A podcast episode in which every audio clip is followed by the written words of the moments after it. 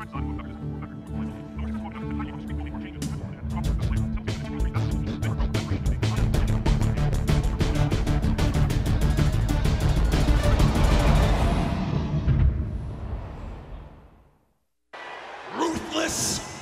aggression. From 2002 to 2008, World Wrestling Entertainment produced the Ruthless Aggression era. Ruthless aggression. As a power vacuum formed in the wake of wrestling's biggest boom period, WWE producers and superstars alike worked to reinvigorate their company and recapture success and acclaim. In the process, a string of future Hall of Fame level talent rose to the top and enjoyed crossover appeal in the public consciousness. We're going to take a trip back in time and travel through this amazing period in WWE history. The matches, the storylines, the home media, and more. Every triumph and every heartbreak. Whether you were watching as it all unfolded, or you're here to learn about this era for the first time, this series will have something for you.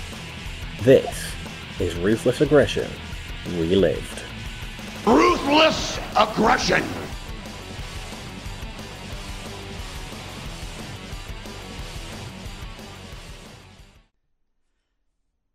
Since our last episode, a lot has happened, so strap yourself in. On Raw, the Hardy Boys almost stole an upset win over Brock Lesnar, until Paul Heyman interfered in the match, giving the Hardys the disqualification win. Heyman challenged the Hardys to a tag team match at Judgment Day, pitting them against Lesnar and Heyman himself. The Hardys accepted. NWO ally Ric Flair revealed Kevin Nash was not really suspended, he was recovering from bicep surgery and was close to returning to the ring. For failing to defeat Stone Cold Steve Austin at WrestleMania, Flair fired Scott Hall. In storyline at least.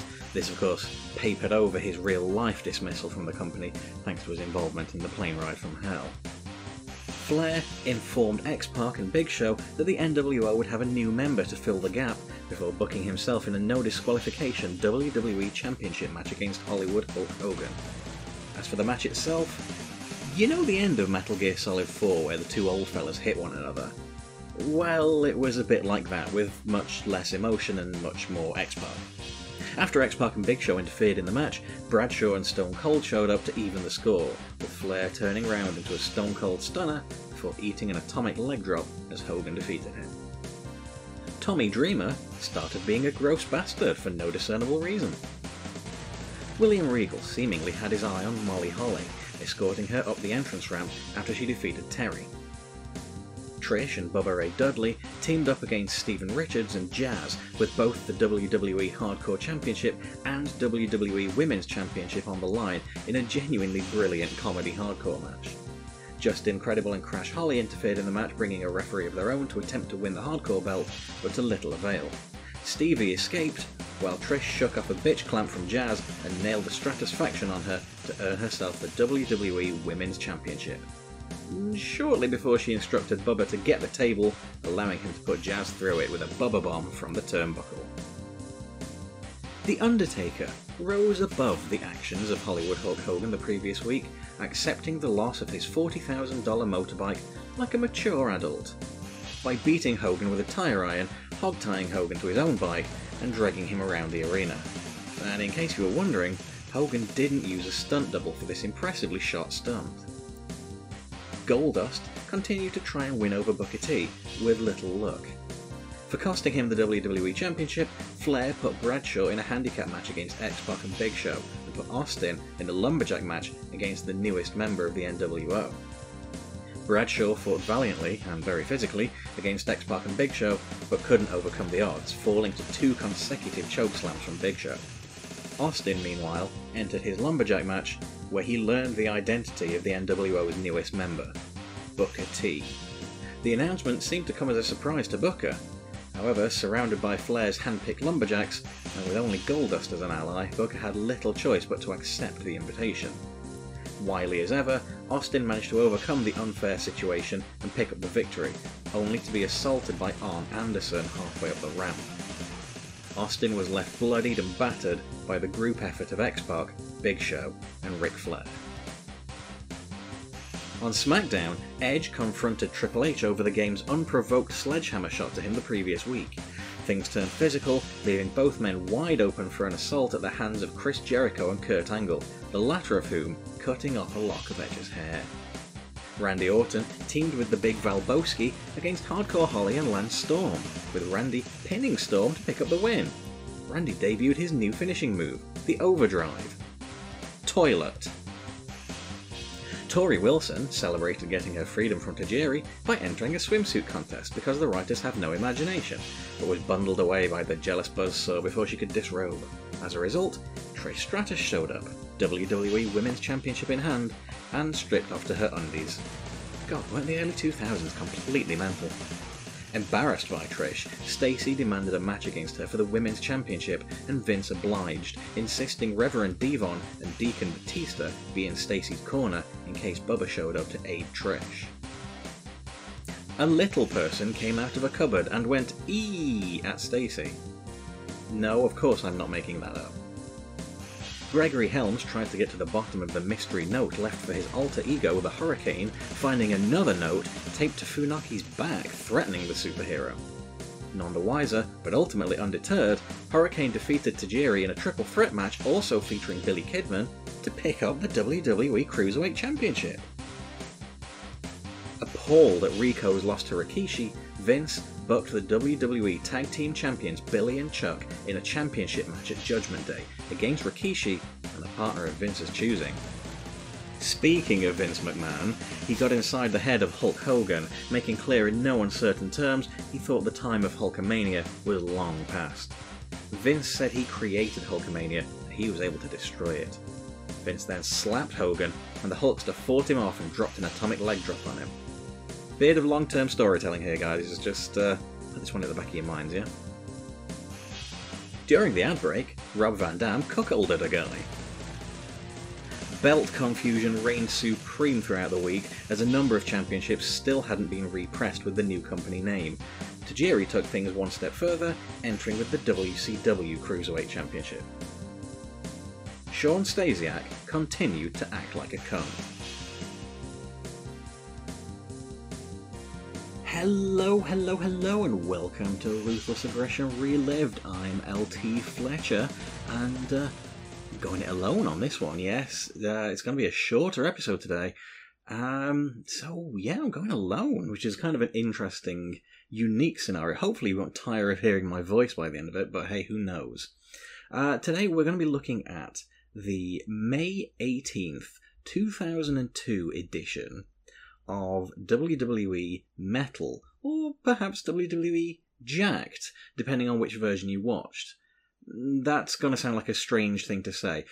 So we're going to have a little bit of a, a bit of a background into what this show is and why we're covering it today and why we won't be covering it after today.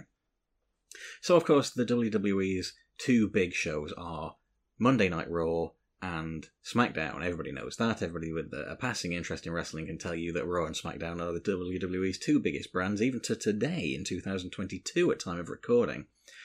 But WWE is a much bigger brand than that when it comes to television production, and it has so many different arms, really, I guess you could say.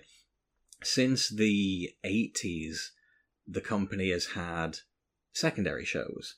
And in a in a kind of unusual sort of situation, in a way, these shows sort of act as an advert for the larger shows. Now, probably the the best known of them, is certainly one of the longest running, is Sunday Night Heat.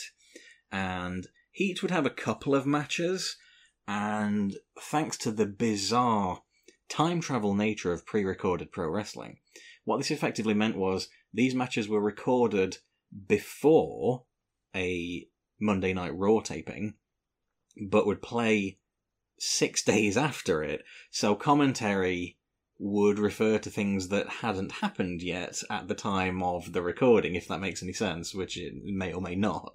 Uh, obviously, a lot of post production uh, commentary and editing and what have you to get around uh, any confusion regarding tenses and the like. Uh, so one of the other shows that WWE did on the weekends was called Shotgun, and it's also better known as Shotgun Saturday Night. And this one was interesting because it was presented in two different ways.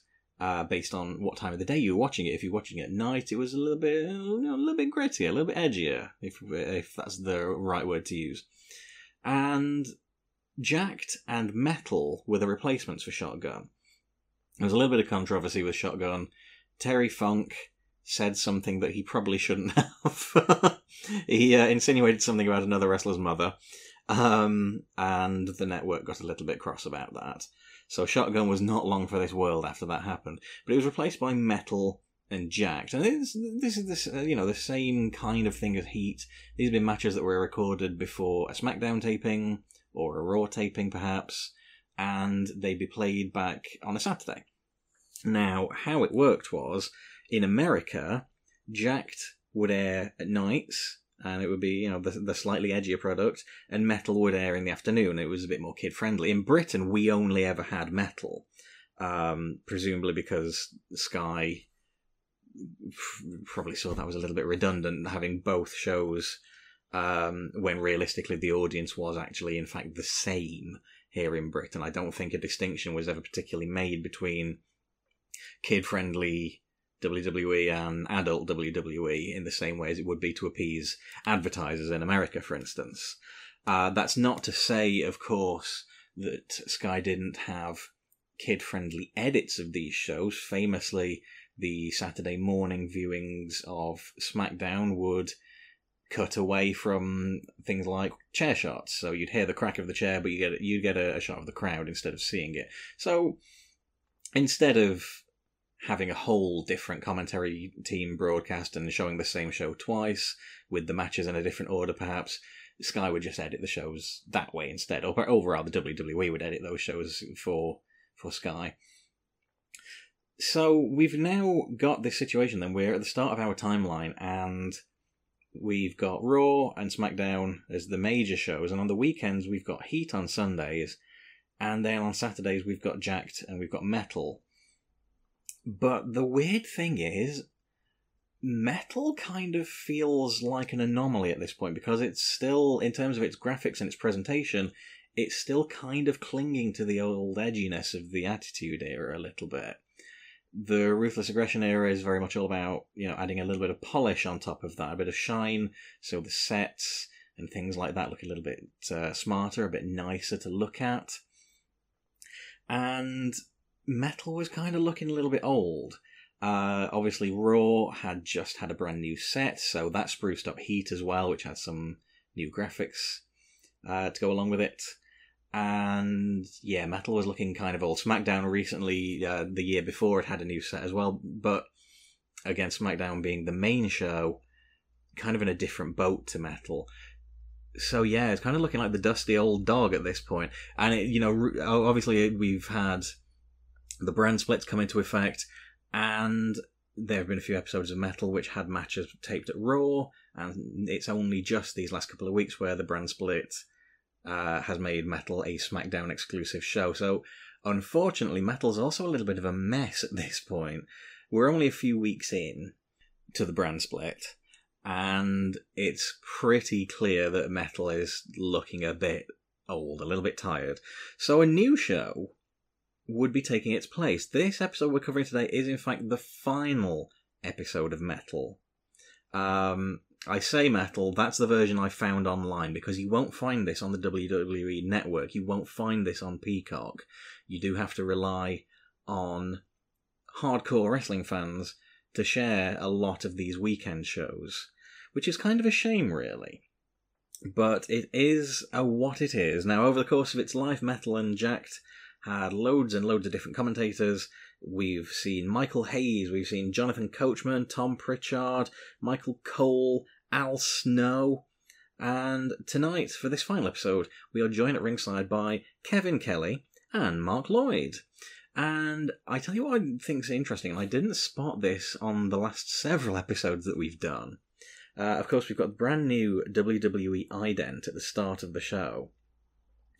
And Metal's logo is not in there, but I'll tell you what is in there the logo for Velocity. So clearly, they had planned this for some time. They obviously knew metal was not going to be sticking around. I wonder how many eagle eyed fans noticed at the time. Like, how many people would have sort of gone frame by frame? Because the Velocity logo is only on screen for a few moments, but you can see it pretty clearly if you sort of pause on it.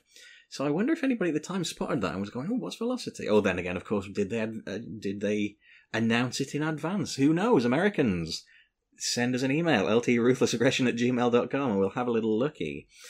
So let's have a rundown of the matches then. Obviously, we're going to go match by match as we usually do on this show. These matches are all pretty short. We've got four matches here today, and they're only about six minutes or so here. The Pro Wrestling Wiki doesn't even list a time for them. Cagematch doesn't list a time for them.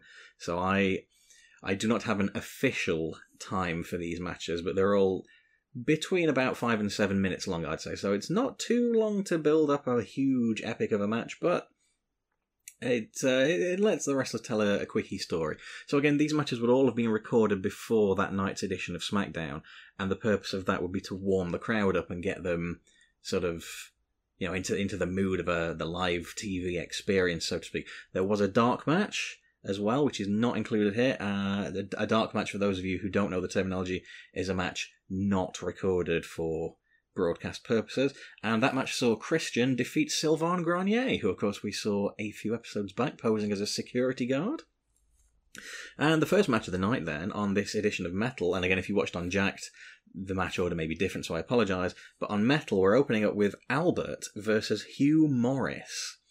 Uh, we haven't seen Hugh Morris on our timeline yet. Uh, Bill DeMott, of course, as he'd later be known by his real name, he would go on to be a trainer for the up and coming talent. And what's particularly interesting is that Albert would pretty well be the guy that took his job after he left under a cloud. So that's kind of a fun little coincidence. So we've got a big hoss fight to start things off. Nothing pretty in this match. You're not going to see anything technical between these two. Bit of trade off in the early going. Albert, though, nails a great looking front slam, swings things in his direction. He gets Morris in the corner and slaps him hard with open handed chops and then just yells at him to fight back, just full on roaring in his face. Uh, Morris obliges with chops of his own and then uh, mounts Albert in the corner with the 10 punch spot. We get a big power slam from Morris as well, which is impressive because Albert is not a small guy, it's got to be said. Uh, and the two begin fighting and new. Morris squashes Albert in the corner, which is quite, you know, it's fun seeing like uh, know again, Morris not a small guy, but it, he's smaller than Albert, and it's fun sort of seeing him get uh, get some licks in on Albert. That's quite cool. Uh, he gets Albert uh, downed and nails an elbow drop for a two, and you don't really expect to see a guy of Bill DeMott's physique leaping off the turnbuckle. Albert, uh, however, returns the favour and squashes Morris in the corner, and then attempts a slingshot splash from the turnbuckle, only to eat nothing but canvas as Morris dodges and rolls out of the way. Hugh climbs the turnbuckle, uh, unfortunately for him, Albert picks him off in a powerbomb position, but Morris escapes, only to eat a bicycle kick as Albert picks up the three and the win. Uh, quickie little match, but a good showing from these two. Like, I'm going to be honest, like I saw saw this one on the old match card here, and I was like, this this is not going to be great. And like I say, nothing technical, nothing pretty, but a good little hoss fight. And you know, I do appreciate a hoss fight, as I'm sure some of you have noticed uh, throughout the course of this podcast. Say what you want about Bill DeMott, um, the erstwhile Hugh Morris, but honestly, he puts on a pretty good showing here. He's a pretty impressive babyface in this one. He's looking in great physical shape too. I gotta say, it's a little weird that Albert's been kind of demoted, or demoted rather, perhaps, to uh, the weekend shows already because he'd had that big storyline turning on Scotty 2 Hotty, fighting Rikishi, and now he's just immediately floundering again. And that's something that Albert's going to struggle with for a while, but he's you know he's going to kind of become a bit of a mid card contender on SmackDown. So don't you worry, all you uh, Albert fans out there. Not a bad little opener. This I quite enjoy this. Now, of course, if you're watching the full length unedited broadcast of these shows, there are recap segments as well of that week's edition of SmackDown. I'm not going to be covering those here because, well, I've already covered them in the uh, since our last episode segment at the top of the show. Uh, I don't want to be too redundant, and honestly, it just takes up your time. And I know you have a lot of things on your plate, you busy, busy wrestling fans. There are about 900 million hours of wrestling every week to watch. So, second match of the evening, then, we've got Godfather versus Funaki. Godfather uh, is now fully in a heel persona, of course. Um, it's entirely odd, though, that this transformation has happened wholly on the weekend shows. Like he's not been on SmackDown once since turning heel, and he didn't turn heel on SmackDown. So I think they kind of know they're playing to a small audience here. Uh, Godfather blindsides Funaki before the match, and then as the match begins, he manhandles the absolute shit out of him. It's got to be said. Uh, Funaki fights back though, trips Godfather against the ropes, drop kicks him in the mug, and then as he sort of draped over the apron, his head sticking out over the floor. Funaki leaps over the ropes and drops an elbow on Godfather, which is a really cool little spot. Uh, Funaki dives at Godfather with a crossbody press, but the Godfather powers out and delivers a massive power slam, which firmly puts things back in his corner. Uh, a string of elbow drops then keeps them there. Uh, and as a receipt for earlier, Godfather drapes Funaki over the apron and just clubs away at him uh, on the chest from ringside there. Back in the ring then, Godfather body slams Funaki, goes for a leg drop. Funaki evades and Godfather lands really hard right on the coccyx, it looked like. Uh, Funaki fights back, we get a little hope spot here from him, slides between Godfather's legs and nails a great looking Enzuigiri.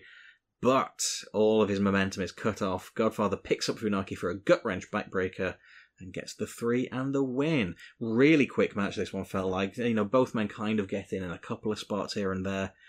But I think at this point, if you're watching a Funaki match, you know he's not going to win. So this was really just to help build Godfather up as a heel, really, which, you know, mission accomplished and all that. Although I'm going to be honest, a win over Funaki probably doesn't actually do that much for Godfather. It's certainly not going to make me think, oh, hey, he beat Funaki. Maybe he'll challenge for the Intercontinental Championship, you know, or, or you know, equivalent. But no, it, it's it's weird. Like it filled a bit of time on the card. You've got a, a solid showing from two capable hands, but ultimately a bit of a nothing match. This one. Up next, then, we have something a little bit more exciting. We have Chavo Guerrero versus Billy Kidman. Um, and this is kind of interesting because Velocity, which we will be covering in the first episode, Velocity, uh, Velocity kind of takes the role of being the replacement for Jakked and Metal, but more than that, it also becomes kind of a second home for the cruiserweights. It's not just a mid card show. You're going to get a lot of cruiserweight action on Velocity because they quite correctly realised the cruiserweights are very good at waking the crowd up when you want to get them into things as you're starting your TV taping. So if you give them an exciting cruiserweight match, they're all hyped up and ready for the start of SmackDown once you finish filming Velocity, which is pretty clever. And that's pretty much what we get here. We had a really fun little match between Chavo and Kidman. Uh, both men sort of jostle for position in the opening moments. And there's a lot of quick momentum switching in this one. Both of them trading off moves and trading off momentum. Kidman goes a bit more aerial, which I think is always really impressive. Because the funny, like the funny thing about Billy Kidman, in my opinion, you, you you may disagree, but to me, I don't know whether it's his build or his look. He doesn't ever particularly look like a cruiserweight to me. Like, I know he is, of course, but he looks like a more sort of average kind of sized wrestler. So I think that's kind of playing a bit of, uh, you know, a bit of an optical illusion on your brain almost, because you think, well, Kidman's a regular sized guy, and then he hits the top rope and starts flying all over the place, and you're you're even more impressed than you would be seeing a small guy do these things. It's it's really cool. It, I, I, think it could just be the look, the general presentation of Kidman, to be honest. But anyway, Chavo decides he's had enough of that bullshit, tosses Kidman out of the ring, and he lands really hard on the steel steps on the way to the floor, just wallops into the apron, lands on the steps, hits the floor. It's just boom, boom, boom. And they even pick up on it on commentary saying how ugly the fall was. So nasty landing for Kidman. He's okay, fortunately, but yeah, could have been could have been a lot worse if he'd have been slightly to the side. Uh, Chavo gets Kidman back in the ring, picks up a two, and he's firmly in control of the match at this point. Starts heeling it up, choking Kidman on the bottom foot with his rope. Chavo goes for a gory bomb. Kidman rolls through with a sunset flip and picks up a two, which is pretty neat. Chavo goes for the gory bomb again and nails it this time. Gets a very close two count, uh, which is kind of a shame to see the gory bomb sort of bitched out almost. I don't know what the, the correct word is, but it's it's a shame that it makes uh, it makes the move look kind of weak. Um, but you know, Chavo's got time to rehabilitate the gory bomb. Don't worry. Uh, Chavo hangs Kidman up on the rope with a guillotine, then climbs the turnbuckle, but Kidman intercepts Chavo's dive with a dropkick, and we get another little double down sequence. Kidman smashes Chavo with a flying forearm, and then sends him approximately 758 billion feet in the air with a back body drop. Well, give or take. It looked bloody impressive, I gotta say. And again, you've got two kind of small guys here, so you don't think Chavo would necessarily be able to throw a guy that but of course it's the aerial agility and athleticism of Kidman, both men working together in the true pro wrestling spirit to create a moment that looks amazing. And it's only a couple of seconds, this one back body drop, and it looks fantastic. Uh, Chavo then follows this up with a uh, much less impressive body slam and gets a two off of that. Probably the most basic move you could learn in wrestling, and he gets a two off it, but oh well. Uh, Chavo gets Kidman on the top turnbuckle and then hurls him off with a really cool looking hurricanrana, and gets another two. And then Chavo hits a standing tornado DDT. And I say standing, I mean fucking outstanding because it was gorgeous. Chavo starts getting a little bit frustrated at this point, pummels away at Kidman in the corner, and then attempts a powerbomb. Fool! Fucking foolish, stupid, idiot, fool! You cannot powerbomb Billy Kidman. Billy Kidman, of course, counters into a facebuster, picks up the three. Great fucking match. If you haven't watched this episode, honestly, go out of your way because this is well worth your time. It's a good one, guys. Just two masters of the art of cruiserweight wrestling putting on a show. And again, it's only a short one, it's only about six or seven minutes long. And it's really bloody good. This is the kind of stuff that we were getting week in and week out on SmackDown once the cruiserweight division really starts hotting up. So I'm really excited for the the coming episodes over the course of 2002, 2003, where that division is really given the time. I'm really looking forward to talking about that with you guys. Ladies and gentlemen, it is time for our main event of the evening. Now, you may have thought that this show is just a weekend show. It's not significant. It's not special. Well, guess what, buckos? They've put a feud ender in the main event. Yes, it is Test and Christian versus Farouk and Mark Henry. And that seems like a nice way to cap off the final episode of Metal. You know, having a match that actually means something. It's a shame this wasn't done on SmackDown. It's a shame that it wasn't done on pay per view because I feel like the storyline had been built enough for that to happen. But Test is kind of moved on to more important things after this. So I'll let it slide because Test rules. So Farouk and Christian start things off, but uh, Henry wants the tag, and Farouk lets him in. Christian tries to tag in Test, but Test sort of pretends not to see because he doesn't want any part of Mark Henry, and he's just sort of stood fixing his bootlaces, which is great. Uh, Christian goes for a test of strength, which to me seems ill advised when you're up against the world's strongest man, who throws him out of the ring with a one handed Irish whip, and Christian goes absolutely soaring through the air just hurtles through it. Henry is throwing Christian around like he's a toy. It's a joyous, wonderful thing to watch a man throw a smaller man around. it's one of the simple pleasures that pro wrestling can give to all of us. Uh, Christian finally tags in Test, and Henry throws Test about a bit as well, which is quite cool. Uh, Henry goes for a splash, but Test blocks it with his knees. He's got the wherewithal. Uh, Christian then hangs Henry on the top rope behind the ref's back, which allows Test to clothesline Mark Henry. And Farouk, a little bit cross about this, he starts to protest and gets in the ring, and the referee cuts him off. And while the two of them are arguing, of course, the Canadians are able to double team Henry behind the ref's back. Boo hiss, what a pair of baddies.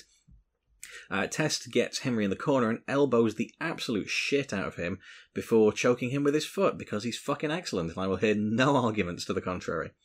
Test then follows in with a huge charging clothesline, then a second one. Uh, but of course, the rule of threes means that a third attempt results in Test getting shoulder tackle to the floor. Farouk then tags in, cleans house, ducks a big boot from Test, which is quite impressive actually, considering the angle that it was thrown at and that you know how low Farouk had to go. Farouk nails a spinebuster and picks up a two, but Christian dives in to break it up. Henry hits the ring, tosses Christian out, and Farouk attempts a clothesline from hell, actually, a kind of a homage to Bradshaw.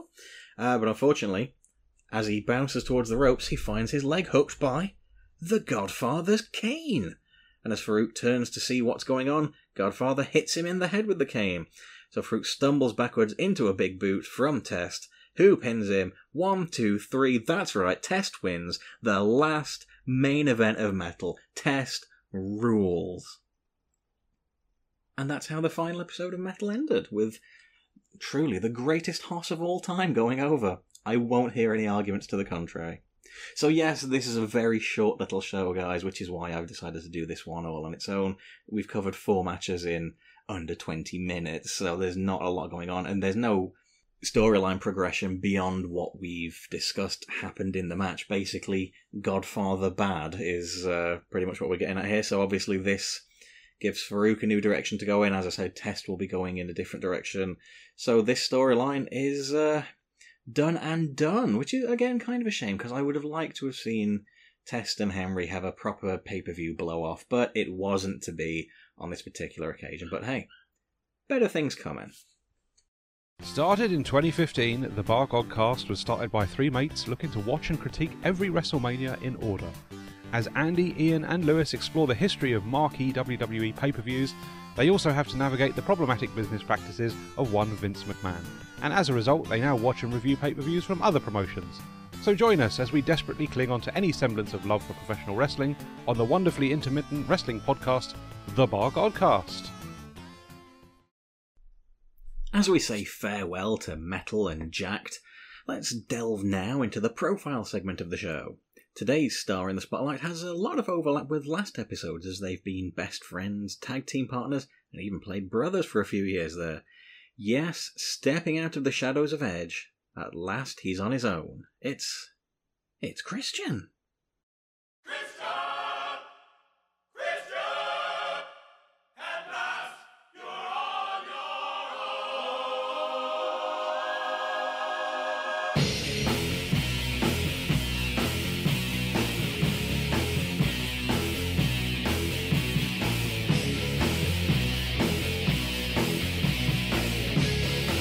Born on the 30th of November 1973, William Jason Riso, Jay to his friends, was born in Kitchener, Ontario, in Canada.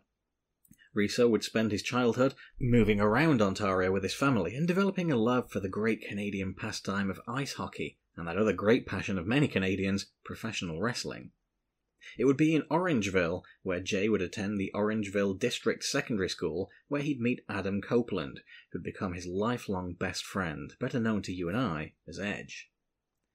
In September 1994, Jay joined Ron Hutchinson's wrestling school. He'd come to work under the name Christian Cage, naming himself after popular American actors Christian Slater and Nicolas Cage.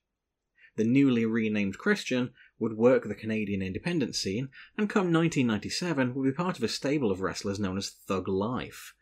As well as Christian, the stable would include Zakk Wylde, the wrestler against whom Christian had his first match, Joe E. Legend, and Sexton Hardcastle, again, better known to you and I as Edge. The group also included Rhino Richards, who would remain good friends with Edge and Christian in the WWE, after he dropped the Richards part of his name to wrestle as Rhino, of course. Christian and the erstwhile Hardcastle soon realized they had natural chemistry as a tag team, owing in no small part to their close friendship. The duo worked under the names High Impact and the Suicide Blondes, though their partnership was yet to hit its true heights under neither of these names. In singles competition, Christian won the East Coast Wrestling Association Heavyweight Championship and held it for over a year. It would be a good word put in for him by Copeland, that would provide Christian's career with a kickstart, however, as Edge spoke with praise about his tag team partner and friend, and as a result was invited with Edge to Dory Funk Jr.'s Funkin' Conservatory training camp in 1998. Completing his training under Funk, Christian was signed to a World Wrestling Federation contract, just as Copeland had been. Upon their WWF televised debuts, Riso would drop the Cage surname from his character and wrestle simply as Christian. Copeland, meanwhile, had been renamed Edge. The two were connected to one another right from the start, as Christian would align himself with Gangrel and try to woo Edge over to join him and the Vampire Warrior in the trio that later became known as the Brood. Christian enjoyed immediate success in his in ring campaigns, as his first broadcast match for the WWF saw him challenge Taka Michinoku for the WWF Light Heavyweight Championship, a match and title that Christian won. By this point, Christian and Edge were effectively a package deal. The tag team were proving their worth to the company in tag matches, and it soon became readily apparent that they'd both outgrown Gangrel. After a series of sideways moves, which saw the Brood align with and then distance themselves from The Undertaker's Ministry of Darkness, as well as Edge and Christian splitting away from Gangrel entirely as the latter formed the new Brood with Matt and Jeff Hardy, their matches with the likes of the Hardy Boys, Too Cool, the Holly Cousins, and the Acolytes clearly earmarked them as strong performers that could work with the breadth of the WWF Tag Team division. The Hardys, in particular, had been excellent opponents for the Canadian duo, as both teams were young and hungry to prove themselves, doing so in the Terri Invitational Tournament, supposedly competing for the managerial services of Terri Runnels. Though both teams came out smelling of roses from the incredible ladder match confrontation they had in the closing match of the best of five series. Having battled one another repeatedly in the tournament series, all four men had gained an understanding of one another, which would help them put on a series of incredible matches in the future. Not least among these incredible matches would be the triple threat tag team ladder match at WrestleMania 2000, one of the very few highlights of an underwhelming WrestleMania. Here, Edge and Christian and the Hardys would be joined by Bubba Ray and D-Von Dudley, the Dudley Boys. Suddenly, all the pieces of the puzzle clicked into place, and the three most iconic tag teams of the Attitude Era would be pitted against one another time and again. Edge and Christian would come out on top with the championships at WrestleMania 2000, but all three teams would trade wins and titles back and forth in incredible encounters, including the first ever TLC match that's Tables, Ladders, and Chairs, oh my, at SummerSlam 2000, and its sequel at WrestleMania 17. Around this time, Edge and Christian switched up their characters. Rather than spooky vampiric goths, they became, well, jackasses. A pair of arrogant, cool dudes, the two would routinely irritate the hell out of their opponents and crowds in attendance. The most iconic creation of the two would be the 5 second pose, in which they would stand still in an amusing position for 5 seconds, for the benefit of those with flash photography, though usually insulting the fans while doing so. Known backstage as Team RECK, Rhino, Edge, Christian, and Kurt Angle, that's R E C K, were close friends who loved working together, and there'd be plenty of that as the WWF built towards Edge's babyface turn. Kurt would defeat Christian at the King of the Ring pay per view in 2001 as part of the King of the Ring tournament, and Edge would defeat Rhino in the other semi final match. Edge would go on to win the tournament outright, defeating Kurt in the same night. The jealous Christian, in storyline of course, would turn his back on Edge, who was gaining popularity with the WWF fans, thanks in part to his siding against the Alliance during the Invasion storyline. As a result, the former tag team partners feuded over the Intercontinental Championship for several months. Eventually splitting away from Edge, Christian would win the WWF European Championship from Bradshaw and hold it until 2002, where he'd lose it to Diamond Dallas Page in January. At the following month's No Way Out event, Christian teamed with Lance Storm and entered a tag team turmoil match, hoping to win a WWF Tag Team Championship shot at WrestleMania 18. However, the match would be won by the APA. Christian's character would begin to grow frustrated with his luck, and he'd throw comedic, embarrassing, childish crybaby tantrums in the ring, flinging himself about comically on the mat when things didn't go his way. This caught the attention of DDP, who tried to help Christian manage his temper. However, Christian tired of Page and challenged him for the European Championship at WrestleMania 18. Unlucky for Christian, he lost to Page and threw a tantrum on a WrestleMania scale in front of millions of fans worldwide. It wasn't all bad for Christian, however, as he defeated Mighty Molly that same night to win the WWF Hardcore Championship. Unfortunately, only to be blindsided by Maven for the same belt a little while later. Which brings us to the start of our timeline. While he will forever be known as one half of one of the most influential and important tag teams of all time, Christian would become known as one of the best wrestling talents in the world after his character stepped out of Edge's shadow.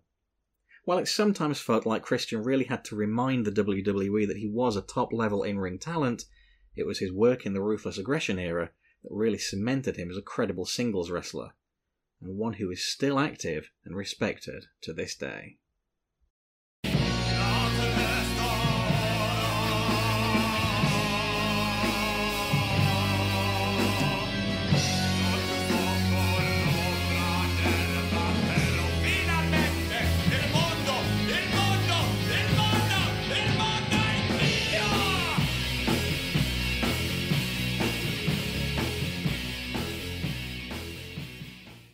Before we get out of here, I want to thank new patron backing at the £4 aggressive tier, Clippy605. Thank you very much for your patronage, Clippy. It really means a lot to me. Clippy and everyone else backing at the £4 tier will get access to bonus episodes exclusive to the Patreon, which include a look at the WWE's magazines at the time and a look at the WWF Forcible Entry music album. Uh, upcoming bonus episodes are going to include a couple of reviews. Yes, Ruthless Aggression Relived is going to the movies as we review The Scorpion King and WWF Divas Tropical Pleasure. One of those two helped solidify an incredible Hollywood career. I'll leave it to you to work out which. If you want to back us on Patreon, you can do so over at patreon.com forward slash RA Relived. Tiers start at just £1, and every backer receives access to the Discord server and a sneak peek at the schedule. In addition, you'll remember I said last time £7 backers will be getting a new perk for their patronage, as I didn't feel like you guys were getting enough at that level. I can now announce what that secondary perk is.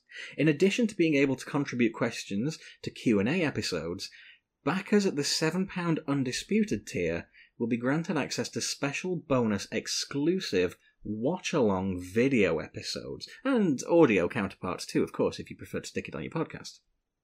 Now, these watch along episodes are going to cover wrestling events from before our timeline, so anything up to and including WrestleMania 18, basically. And what is more, backers at this tier will be able to decide what gets covered. The first watch along episode is going to be Insurrection 2000, as chosen by our first £7 backer at the Undisputed tier, John Blood. And with any luck, that should be with you guys by next week. And that'll pretty well wrap things up, not just for Jakked and Metal, but for us here today. So, uh, sorry if the shorter solo format has been a little bit jarring, because obviously I've had different special guests on for every episode other than this one. There'll be another one in this format coming up for the first episode of Velocity, and one later in the year for an episode of Heat. But, on the whole, it's going to be me and a co host. I mean, someone's going to stop me from talking absolute drivel, don't they? Until next time, you can find us on Twitter at RARelived, or you can catch me on Twitter at LTDangerous. You can email the show via LTRuthlessAggression at gmail.com, and you can always leave a lovely rating and review on iTunes, all of which helps the show. I've been getting loads of lovely general feedback, guys. I'll not say the you know outright reviews, you know, lots of pats on the back and plaudits and handshakes and what have you. Just loads of kind words, and I really truly appreciate it. So thank you all. And, You know, every message that we get really, really, it means the world to me. It keeps me sane. It keeps me honest. Uh, I appreciate every single bit of it. It's your continued support that has helped the show pick up over 9,000 downloads so far, which is a mind boggling amount to me. Our next episode is going to be Judgment Day 2002, from the night after this final edition of Metal aired, and I'm going to be joined for that by my new Legacy Inc. comrade, Slip. After after all the stuff that's happened on Raw and SmackDown leading up to it, you will not want to miss this one, I can tell you. Until then, though, guys, I've been LT Fletcher, thanking you so much for listening, and I'll catch you next time.